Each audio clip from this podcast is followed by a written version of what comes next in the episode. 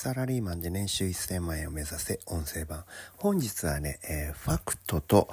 えー、トゥルース。事実と、えー、真実。そういう話をしたいんですけどもね。えー、これすごくね、えっ、と、意識しておかないといけないことだと思うんですけども、我々がね、こう、いろんなところで、まあもちろん会社のいろんなシチュエーションで、もしくは人生の中で、え目にする、耳にする、そういうイベントなり、えー、いろんな噂話でね、いろんな話聞いたりしますけども、これはね、えー、こういうものが耳に入ってきた時に、まず考えるべきなのはね、うん、事実の範囲がどこで、そしてその事実の裏側にどんな真実があるのかっていうことをね、意識するってことなんですね。事実というのはただの断片です。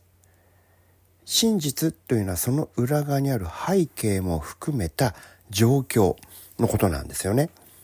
で、その背景を含めた状況というのは、これ自分の頭で考えないとわからないんですよ。例えばね、例を出しますと、例えば、えー、鈴木課長が、えー、部下の田中君を叱責したっていうね、いう話を聞いたと時に、課長が田中君を部下を叱責した。これはね、ただのファクト、事実なんですよね。だからといって、それは何も意味持たないんです。そのことは何も意味を持たない。ただの事実があっただけで。そこの背景にどういう理由や事情があったのか。例えばね、その部下の田中君が3日連続で遅刻したとか、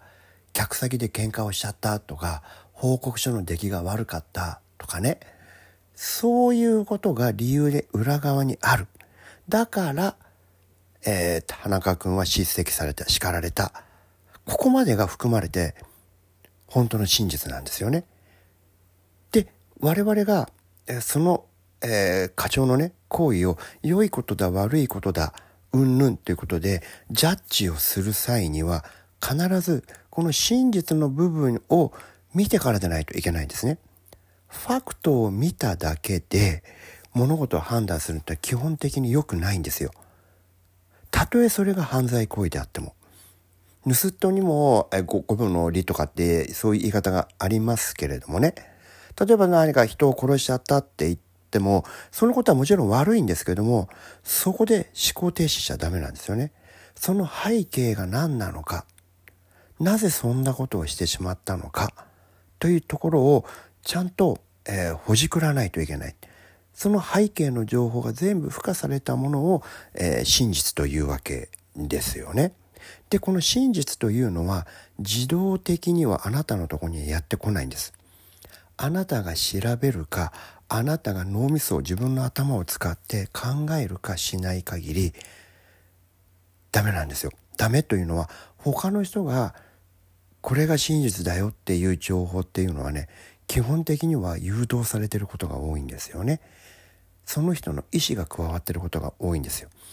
ですからそう実はね裏にはこういう背景があるんだって誰かが教えてくれたとしても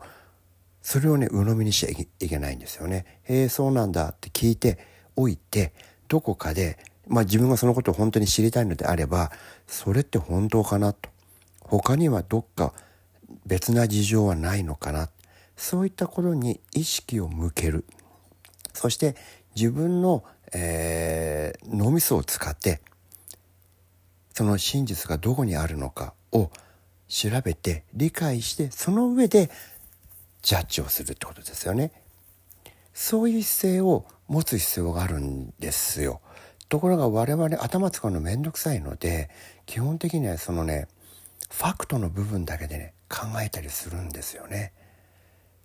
ですから今の例だとその課長がね部下を叱ったっていうだけでパワハラだとか言っちゃうわけですよ。いやいやちょちょっと待てとそれはただのファクトなだけで裏側にどんな事情があったのか全く考慮されていないじゃないですか。その段階ではジャッジをすることが誤りなんです。ジャッジをせずにそのまま置いておく。でこれってどうなってんのかなってその背景にどんな事情があったのかなってそれが入ってこない間はあえていいとか悪いとかそういうジャッジをしないっていう姿勢をね持っておくっていうのは今の時代非常に大事だと思いますよね。で我々が、えーと、あのビジネスパーソンとしてね仕事をしている際に何かを人に伝える時というのはファクトだけではなくて必ずその、えー、状況がね背景となる状況事情理由そういったものもちゃんと伝えておかないとそれはね、えーと、人の協力とか得にくあの得られにくいですし共感力っていうのはこう高まらないんだと思うんですよね。ですからね、えーと、そういうことをね思考の、えー、習慣として是非ね癖につけるそういう癖をつけるそういうことを意識してほしいなっていうふうに思います。はい今日もお聴きいただきありがとうございました。